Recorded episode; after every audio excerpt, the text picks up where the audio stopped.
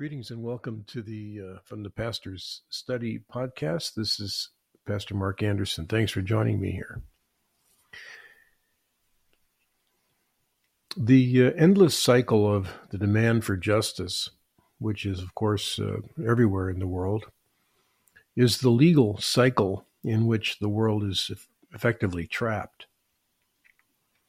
The fundamental wrong move that is made here is thinking that the law is actually the remedy for injustice. It is not.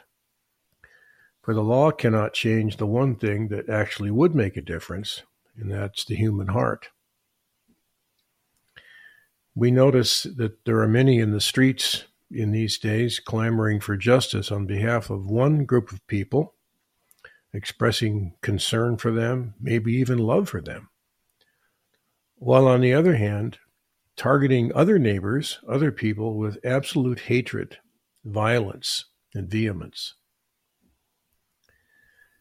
The human heart goes on its own way, insisting on a free will that pursues the right, the just, within the law and demands justice, but it never arrives. The problem is not that hard to see. If the law is the vehicle by which we realize justice, then what drives the free will is the pursuit and the demand that life should be something that it currently is not. The assumption here is that the pursuit of perfect justice, righteousness, and so forth is what life is for, because in the end, God, life itself, is to be equated with pursuing the fulfillment of the law. Even the diehard secularist who is passionate about justice but has no time for God, has made of the ideal of justice a god of law. The free will values the law above everything because it seems to be the tool for the pursuit and the fulfillment of life itself. Either way, religious or not, seeking justice or righteousness in the law assumes that this is what finally matters. Then the gospel shows up. And what happens? Another word from God enters the world of free wills, pursuing justice in the law, and declares that justice is to be found apart from and outside the law. And that justice is not an ideal to be pursued. That justice is located in a person, Jesus Christ. God has pulled a fast one on sinners who pride themselves that their freely willing wills are what establish them, and done some free willing of his own. For Christ's sake, and for no other reason, God wills that sinners are forgiven, apart from the law. The Apostle Paul made it quite clear when he said, quote, "For we hold a man is justified by faith apart from works of law," end quote.